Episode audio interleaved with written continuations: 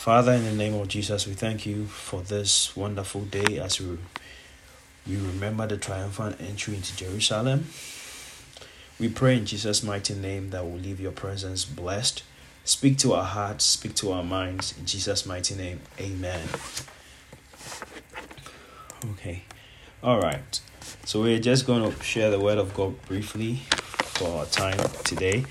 And I'm talking on don't miss a prophetic moment. I was going to say don't miss a prophetic moment because of ignorance, but I felt that would be too long. So I just said, I'm just saying, don't miss a prophetic moment. And so we're going to read from Romans chapter 1, verse Romans chapter 12, verse 1 and 2, and then from the book of Luke. So I'm reading from Romans chapter 1, chapter 12, verse 1 and 2. I beseech you, therefore, by the mercies of God, that you present your bodies a living sacrifice, holy, acceptable to God, which is your reasonable service. And do not be conformed to this world, but be transformed by the renewing of your mind, that you may prove what is that good and acceptable and perfect will of God. Of course, being a Palm Sunday, we want to remember the triumphant entry of Jesus Christ into Jerusalem. So we are reading from Luke chapter 9, chapter 19, verse 28 to 41. In fact, this particular event was recorded in all, um, all the Gospels, but I'm going to use Luke's account for today. Um, Luke chapter 19, verse 28. When he had said this, he went on ahead, going to Jerusalem. And it came to pass, when he drew near to Bethphage and Bethany at the mountain called Olive, Olivet, that he sent two of his disciples, saying, Go into the village opposite you, where you when you where you, you enter you will find a colt tied on which no one has ever sat. Loose it and bring it here. And if anyone asks you, Why are you loosing it? Thus you shall say to him, Because the Lord has need of it. So those who were sent their way, so those who were sent went their way and found it just as he had said to them. But as they were loosing the colt, the owners of it said to them, Why are you loosing the colt? And they said, The Lord has need of him. Then they brought him to Jesus. And they threw their clothes on the court, and they set and they set Jesus on him. And as he went, many spread their clothes on the road. Then as he was go then as he was now drawing near to the descent of the Mount Olives, the whole multitude of the disciples began to rejoice and praise God with a loud voice for all the mighty works they had seen, saying, Blessed is the King who comes in the name of the Lord. Peace in heaven and glory in the highest.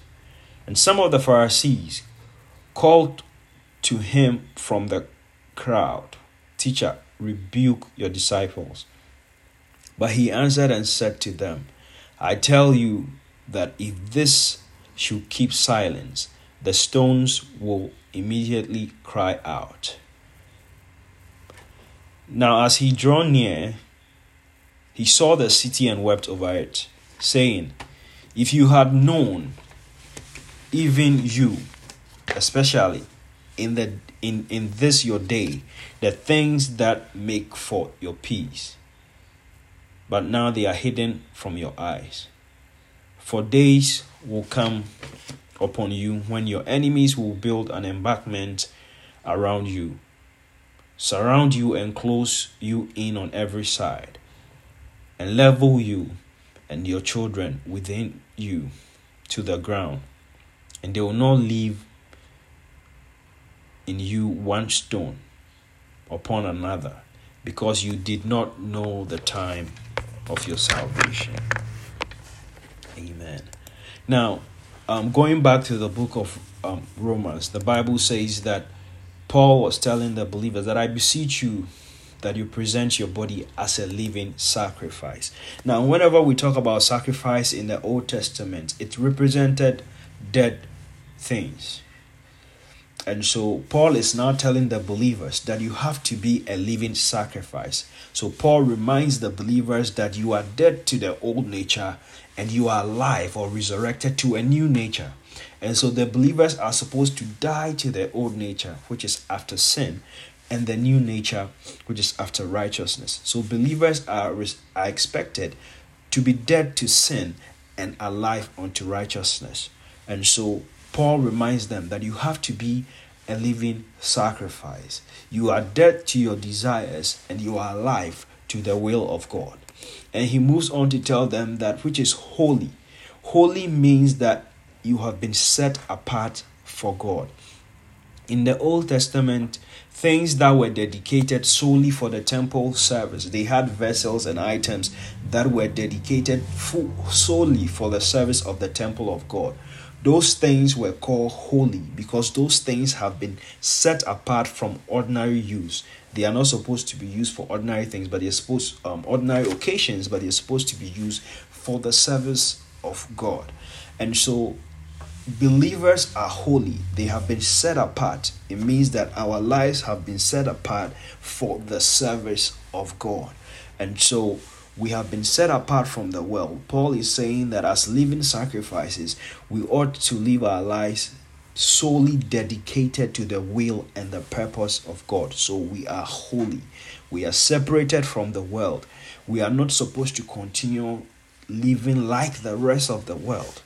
So he says, present your bodies as a living sacrifice, meaning dead to sin, alive to righteousness, holy, meaning that you have been set apart. And he's saying that um acceptable to God, which means that our service must be um our, our um sacrifice must be pleasing to God.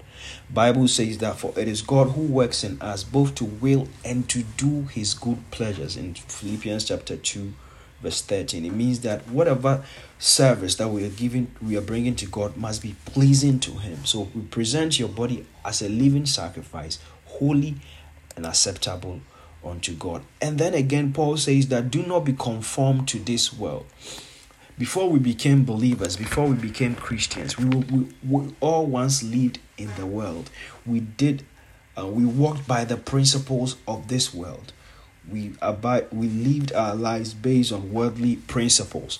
But now paul reminds the believers that you are not supposed to live according to worldly principles anymore but you must live you must be transformed by the renewing of your minds. It means that as you now approach the word of god as you listen to the word of god as you read the word of God, your thinking pattern has to change. Your desires has to change. Your will, your actions, your behavior has to change. And so you do not behave like the people of the world anymore because right now you are dead to the world. Your life has been dedicated to the service of God and your mind is being changed by the word of God. And so you don't live like the people of the world anymore. You don't if you were living in lies, if you were living in fornication or adultery, or you're living in um, any form of sexual Im- sexually immoral life, then you don't continue to live that way anymore because your mind has been changed and you are receiving the word of God. And so, as a person who listens to the word of God and receives the word of God, it has to be reflected in your action. And so, when you are the the purpose for us. Studying the Word of God and listening to the Word of God is so that our minds and our hearts will be transformed. And when our hearts and our minds are transformed, then it it's reflect in our actions. Our actions are also imparted. And so what that means is that what you, the word of god that you are studying the word of god that you are reading the word of god that you are hearing must show in your actions as we continue to hear and listen to the word of God, it must transform or it must impact our lives. And people have to see the results of the word of God in your life, the results of what you are listening to. People have to see that your life is being transformed and the word of God has become tangible in your life. And people can testify that your life was not this your life is not the same anymore but your life has been changed because you have been transformed by the word of god now, Paul moves on further in Romans chapter 12 to remind the believers, and he says that do not, in um, verse 2, he says, Do not be conformed to this world, but be transformed by the renewing of your mind, that you may prove what is good, acceptable, and perfect will of God. And so, Paul teaches three different levels of the will of God from the book of Romans, chapter 12. First, he says, You may prove what is good. Now, good is the general um, will of God for people or for his people. There is the general will of God for his people. And most of the times, that is the place that a lot of us walk in. We walk in the general will of God because we know what is good. And so we just walk in what is good. But good is not enough if you're a child of God and you want to um, fulfill the purpose of God for your life. So um, Paul says that, that you may prove what is the good will of God. For instance, in the book of Samuel, we saw that all the nations around Israel had kings. That was the general will of God for those nations. But God wanted to be the king of Israel. He wanted to lead them, and he told them that from the book of Exodus that I was going to be your king and you were going to be my people. I'm going to make you a kingdom of kings and priests. And he told them that that he wanted to be their king. The general will of God for the other nations was that they were going to have kings. But Israel went to um, the prophet Samuel and said that they also wanted a king that was not the perfect will of God for them. It was the general will of God for all the other nations.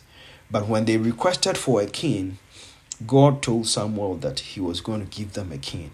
And so, because they asked, God gave them a king. And that is the acceptable or permissive will of God. Though it wasn't what God wanted for them, because they requested it, because they asked for it, God allowed them to have a king. God permitted them to have a king, and God gave them Saul as their king.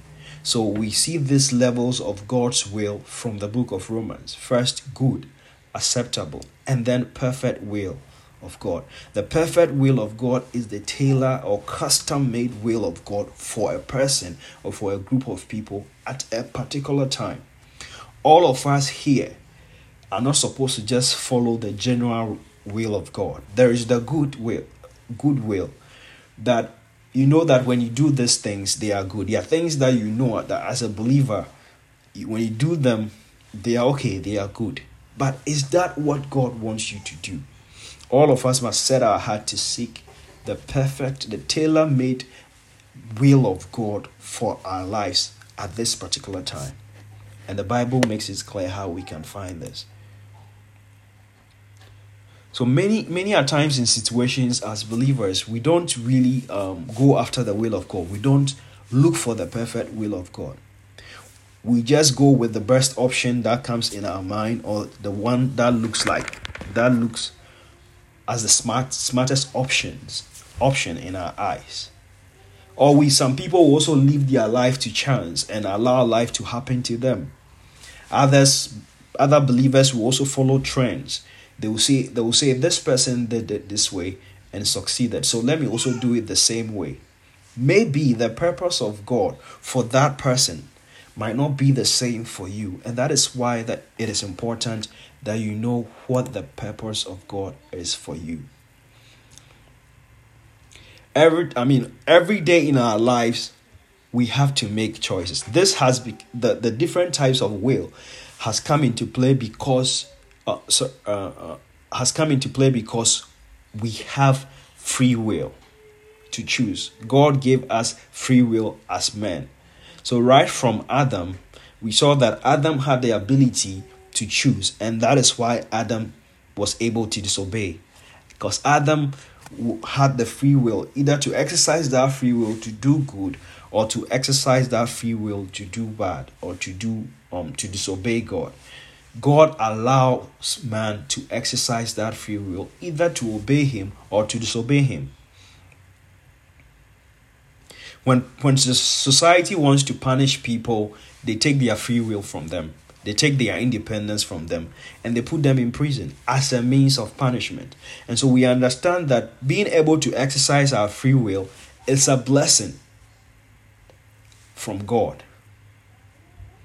Man is able to exercise, man is able to even exercise his free will at the expense of his salvation.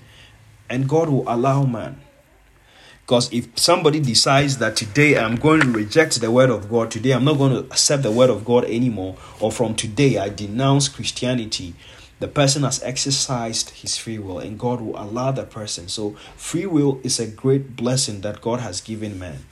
And because of free will, we are always faced with the dilemma of making choices. That we have to make several choices every day. Some of them are very big, some of them are small some of the choices that we make have very serious impact in our life and can even affect our um, life when it when it has to do with eternity and so being able to know the perfect will of god is very very important now the bible in the verse that we read from romans teaches that for us to know the god's perfect will we have to allow our minds to be transformed by the word of god so when you read that verse again, he says, Do not be conformed to this world, world, but be transformed by the renewing of your mind, that you may prove what is good. So when you, you allow your mind to be transformed by the word of God, then you may prove what is good, acceptable, and the perfect will of God. So when your mind is transformed by the will uh, by the word of God, that paves the way for the Holy Spirit to guide you to shape your mind and to shape your heart. That is why reading the Word of God, knowing the Word of God, meditating on the Word of God is very, very important. So when we learn the Word of God, our thoughts, our will, and our choices will align with the will of God and will walk in the perfect will of God.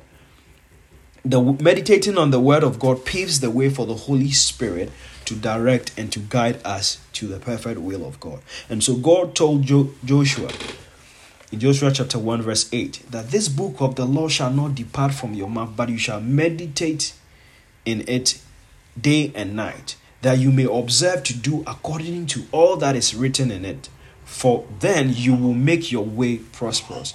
Then you will have good success. So, God already gave Joshua the formula to succeed. The formula to be aligned with the purpose and the will of God is that you meditate on the word of God day and night. It means that the word of you, you have to allow the word of God to stay in your mind, to stay in your heart. And when you meditate on the word of God, the God is going to lead or direct you. In fact, when you need direction, in any way, in any um, aspect of your life, one of the best ways to hear the voice of God is to pick a word from the Bible that talks about the situation. Meditate on it, pray with it, meditate on it, pray, and you will hear God directing you on what you're supposed to do. So, why do believers make wrong choices? Why do believers make bad choices? Be- why don't why aren't believers able to identify the will of God? It is because we don't seek the will of God, but we live in the general and acceptable will of God. Most believers live in the general and acceptable will of God because we already know what is good to be done. The general generally accepted good way to go. We all know it. And so most of the times we follow that path. But there is a higher path. If we are going to fulfill the purpose of God for our lives, if our life is going to bring God the greatest pleasure, then we must follow the perfect will of God. And we must make it our daily pursuit to seek the perfect will of God for our lives. And it is not a mystery. God will reveal it to us. We must not limit ourselves to our natural senses. We must take advantage of the precious gift and the presence of the Holy Spirit that is in our lives. We must be awakened to spiritual realities and let's allow the Holy Spirit to guide us. Let's take advantage of the presence of the Holy, not in the bad sense, but let's um, enjoy the benefits of the Holy Spirit being in our lives. And as we are faced with making choices daily, let's make it our goal to seek God's perfect will in prayer and in meditation. And God is going to guide us. Amen. Now, the passage that we just read from the book of um, Luke tells us about the triumphant entry of Jesus Christ into Jerusalem. Now, all along in Israel's history, whenever they were under oppression, God would raise one man to bring them deliverance. So that is how they have known God. In Egypt, God raised Moses, and Moses brought deliverance to Israel. After Moses, God raised Joshua. Joshua led Israel to the promised land. When they got to the promised land and they disobeyed God, they went under oppression again. And now God raised um, in the book of Judges, we saw God raised people like Gideon, Samson, Jephthah, Deborah to bring deliverance to them from their oppressors. So, all along in their life, that is how they have known God. That whenever they were in crisis, whenever they were under oppression, God will raise a man to bring them deliverance. At the time when Jesus Christ was walking into Jerusalem and the people were shouting, Hosanna, Israel was under the Roman Empire and they were expecting deliverance. And so they thought that the deliverance they were expecting, that is the man God has raised for the moment to bring them the deliverance. They are thinking that this Jesus Christ is the man to bring them, just like Moses, Joshua, Gideon, and all the people in Judges, they felt that Jesus Christ, Jesus Christ was bringing them that deliverance they were expecting. They saw Jesus Christ as the king who was going to deliver them from Roman captivity. And so they when they saw him, they were screaming and shouting Hosanna and rejoicing and they were happy. But Jesus Christ came for a higher purpose to bring a higher deliverance and that is deliver not just deliverance from Roman captivity, but Jesus Christ was bringing deliverance from the power of sin, from the penalty of sin, and from the presence of sin. Jesus Christ was going to deliver mankind and the whole world, not just Israel, from the power and the dominion and oppression of Satan and sicknesses. He was bringing deliverance, he was bringing salvation to the whole world.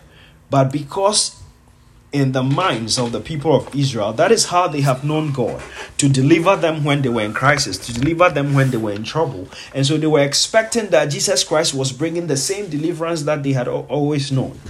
And so the people shouting, Hosanna, Hosanna, which means save now, save now, they missed the point, even though they were celebrating and screaming with palm branches and, and, and they were welcoming Jesus into Jerusalem. They missed the, the point. When you read the account of John, it tells us that the disciples themselves who were following Jesus Christ didn't understand the moment till after the death and the resurrection of Jesus Christ. They missed the point. They didn't understand the moment until the death and the resurrection of Jesus Christ. Probably they thought that Jesus Christ was going to just um, overthrow the Roman Empire, become a king, and then they were going to be generals. So it was an exciting time for them. In as much as it excited them, that was not the purpose of the triumphant entry. They missed the point. So the people, the participants who were shouting, Hosanna, Hosanna, missed the point. The disciples who were following Jesus Christ at that time missed the point. The Pharisees who were there, who were regarded as the religious people at that time, missed the point. They didn't understand the moment. They were envious of Jesus Christ. They thought that Jesus Christ was going to take their shine and they were envious. They told Jesus Christ, Rebuke your disciples. They missed the point. How was it that these three groups of people who were observing the most important prophetic moment of the whole world missed this special occasion? They missed this point and they were all looking at the wrong they missed the will of god. The people who were shouting and screaming and celebrating at that time they missed the point. They didn't know that this was the one of the most important event in in the history of the world because the I for personally I believe that the most important event in the history of the world is the death and the resurrection of Jesus Christ. Because the death and the resurrection the death I mean the crucifixion resurrection of Jesus the burial and the resurrection of Jesus Christ transformed or changed the trajectory of life forever. And even life after death was impacted by the death and the resurrection of Jesus Christ was one single event that was so important for man. It was one single event that was going to change everything that has happened so far. It was one single event that was going to put together everything that has happened from history from beginning of the world till now. These people were observing this particular event prophetic moment but they missed it because they were ignorant of the time. Because they missed it, Jesus Christ said that your children are going to experience the consequence of your choice. So they made a choice, but they missed the point. These three groups of people missed the important prophetic point. The people who were cheering didn't understand. The participants who went to bring the donkey and everything didn't understand. The observers who were not happy about the event didn't understand. But this was one important occasion. The Bible has spoken about it that your king was going to come on a donkey. The Bible, it was written in the Old Testament. How come that the students of the Old Testament missed this very important prophetic moment because of ignorance? The people who studied the scriptures were, regarded as the experts in dissecting the scriptures. Even this, even when this particular moment was happening in their own eyes, they still missed it. All of us in our lives, there are prophetic moments that we are going to come to prophetic moments that God has arranged to change the trajectory of our life, prophetic moment that God is going to bring in our lives, that is going to change everything that has ever happened in our lives. But would we understand those moments? Would we understand what God is doing? Would we align with what God is doing? We would we celebrate because we understand what God is doing, or we will just enjoy the flow and and just enjoy what everybody is doing? Or would we even allow the world to dictate to us what is happening? Today, in our world, when we talk about Easter, the, it has been reduced to um, eggs and bunnies, Easter bunnies, and then eggs. We are missing an important prophetic celebration. We are missing an important event in the life of Christ- Christians. And we are allowing the world to explain what Easter means. But Easter is an occasion where we celebrate the death of Jesus Christ, the burial of Jesus Christ, and the resurrection of Jesus Christ. There are a lot of people who are living, young people who are living in this generation, who don't know what Easter means. Their parents, their surroundings has not taught them. They have made choices that has hidden a very significant event that happened in the calendar of this world. And the church today has allowed the world to commercialize Easter, commercialize this wonderful prophetic moment. And we are missing the blessings and we are missing the significance and the celebration that Easter should bring to us as children of God.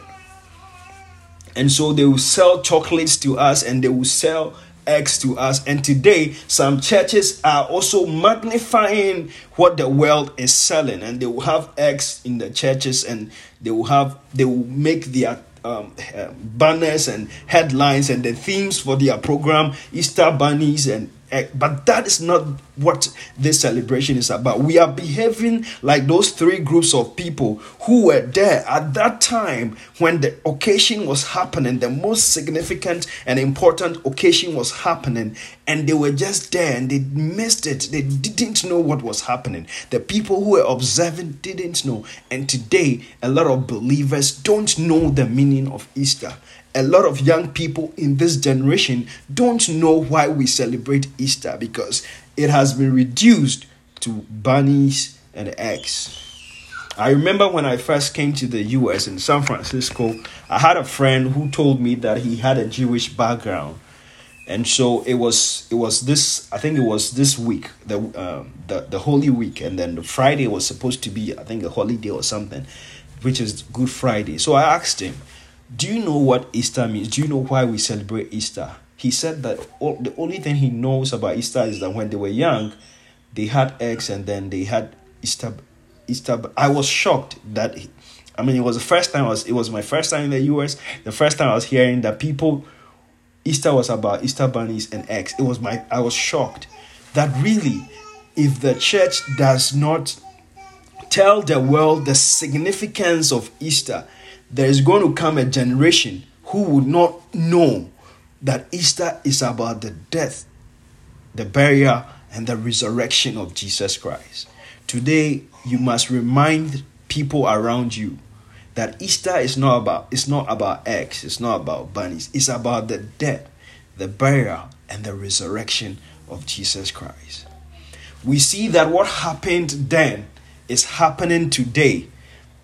That the participants in that prophetic moment did not understand what the moment was all about.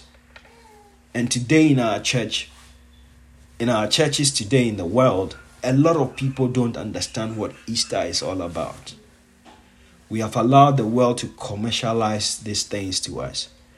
But we must declare to the world, we must remind the, the world, we must remind our children and our children's children that Easter is about remembering the dead, the resurrection, the burial, and the resurrection of Jesus. Now, people have brought a lot of argument about Easter and they are saying it's a pagan ritual. And I don't know why, when it comes to Christian celebrations, people have theories about Christian celebrations. They want to trace back and tell you that it is a, it is paganism, but other people have their celebrations and they, they are no theories behind them. And Christians, they are trying to um, write off Christian celebrations, write off importance of Christian occasions and reduce it to selling and buying and um, having fun and all that. And the real purpose of Easter, the real purpose of this prophetic celebration is missing. But today, as the church of God, we, we, we must align with the purpose and the will of God and remind ourselves that Easter is about Jesus Christ. It is not about the eggs, it's not about the chocolate, it's about Jesus Christ. When you go to the shops today, they have custom made items that are sold in during Easter. And that is replacing the true meaning of this celebration. Let's not give away our Christian celebration to worldly concept. Let's stay in what the word of God says. As we celebrate Easter in this holy week, let's remind the people around us. Let's remind our family members that Easter is about Jesus Christ. Put it on your Facebook wall, put it on your WhatsApp status. Easter is about Jesus Christ. It's not about the eggs. I'm not saying don't partake in the acts when they are going on. When don't partake in all I'm not that's not what I'm saying. But the true meaning of Easter is that we are remembering the death, the burial, and the resurrection of Jesus Christ. Today, being a Palm Sunday, was the day that Jesus Christ walked into Jerusalem. He made a choice to lay down his life. Today, he aligned with the perfect will of God.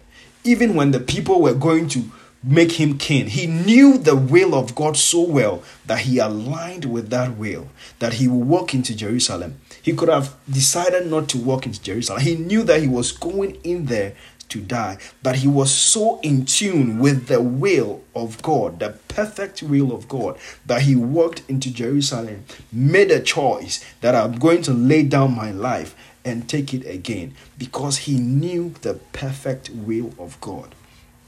As believers in this age, there will come a time that we'll see prophecy unfold in our eyes but if we are not knowledgeable in the prophecies that has been written concerning this generation and the prophecies that are in the word of God concerning things that are going to happen in the future, we will miss the moment. We'll just be living in the flow, but we'll miss the moment.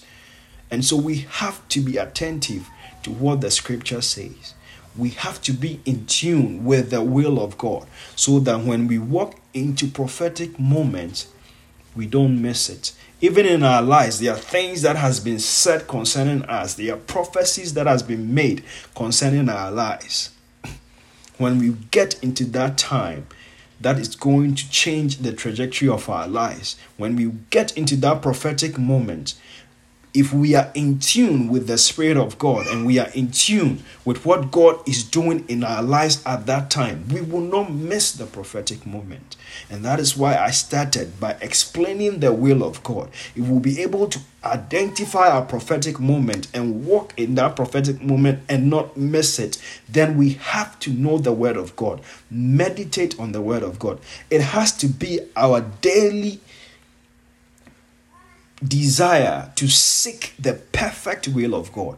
We don't want to live in the general will of God, even though it is good. We don't want to live in the permissive will of God, even though it is acceptable before God. But we want to live in line with the perfect will of God. And we cannot live in line with the perfect will of God if we are always following worldly trends and we are allowing the world to dictate the things that we have to do. There are prophetic moments that are going to happen in our lives. If we are in line with the will of God, if we seek the perfect will of God, we are not going to miss those prophetic moments. God has God is going to bring in our lives times, people, and seasons that is going that is going to change our lives forever you can look in the life of David, you can look in the life of Joseph. There were prophetic moments, there were turning points, things that were going to turn their lives around, moments that was going to change everything about their lives. And they were so in tune with those moments, and they did not miss those moments. If you read the book of Luke again, as we are closing, what Jesus Christ told them you're reading from verse 41. He says, Now as he drew near, he saw the city and wept over it. He saw Jerusalem and he wept over Jerusalem. This is after the Pharisees had told him to silence, to rebuke his disciples. He wept over the city, saying, If you had known, even you, especially in this your day, the things that make for your peace. He said, if you knew the things that were going to bring you peace, if you had known that this is the day that the Messiah was walking into your city, if you had known that this is the Messiah that you were expecting, if you had known. But he says, but now they are hidden from your eyes. They didn't know that this was the Messiah. This was the one that was they were expecting. This was the person who was going to bring eternal freedom from oppression. They didn't know this was the man who was coming, even though he was sitting on a donkey and who was coming in humility. They missed it that this was the Messiah. They didn't know. He said, if you had known that this was what was going to bring you guys peace. But he says, For the days will come upon you when your enemies will build an embankment around you and close you in on every side. He was telling them prophetically that the Roman Empire was going to destroy Jerusalem, destroy the, the temple. And the temple of, according to what I, I read, the temple was destroyed so that even the particular location of the temple cannot be identified up to today because they missed that special occasion, because they missed that prophetic moment. They missed it when the Messiah was just right in front of them and they missed it. They couldn't they couldn't tell that this was Jesus Christ. This was the Messiah. This was the promise they have read about from the beginning of the gospel till now, from the beginning of the Old Testament till now. This was the promise. This was the occasion. It was such a wonderful moment. I don't know, they missed it. says for the days will come upon you when your enemies will build an embankment around you, surround you, and close you in on every side, and level you and your children within you to the ground. And they will not leave in you one stone upon another because you did not know the time of your visitation. Because they did not know the time of their visitation, the time the Messiah Okay, because they missed the prophetic moment. Just because of that, it was going to cost them their nation. It was going to cost the, their children as well because they did not know the time of their visitation. My prayer for you today is that you will not miss the time of your visitation. You will not miss your prophetic moment. I pray that as we listen to this word, we will align with the perfect will of God for our lives. We will not miss our visitation. We will not miss that prophetic moment in our lives.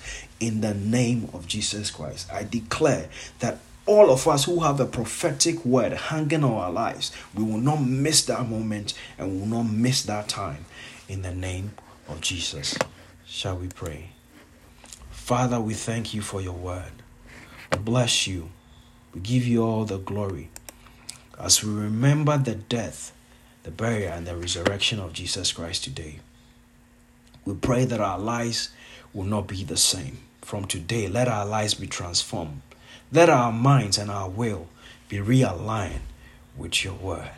In the mighty name of Jesus, we have prayed. I want us to listen to this song again as we close. Let's meditate on the song we used for our worship. The moon and stars they. The morning sun was dead.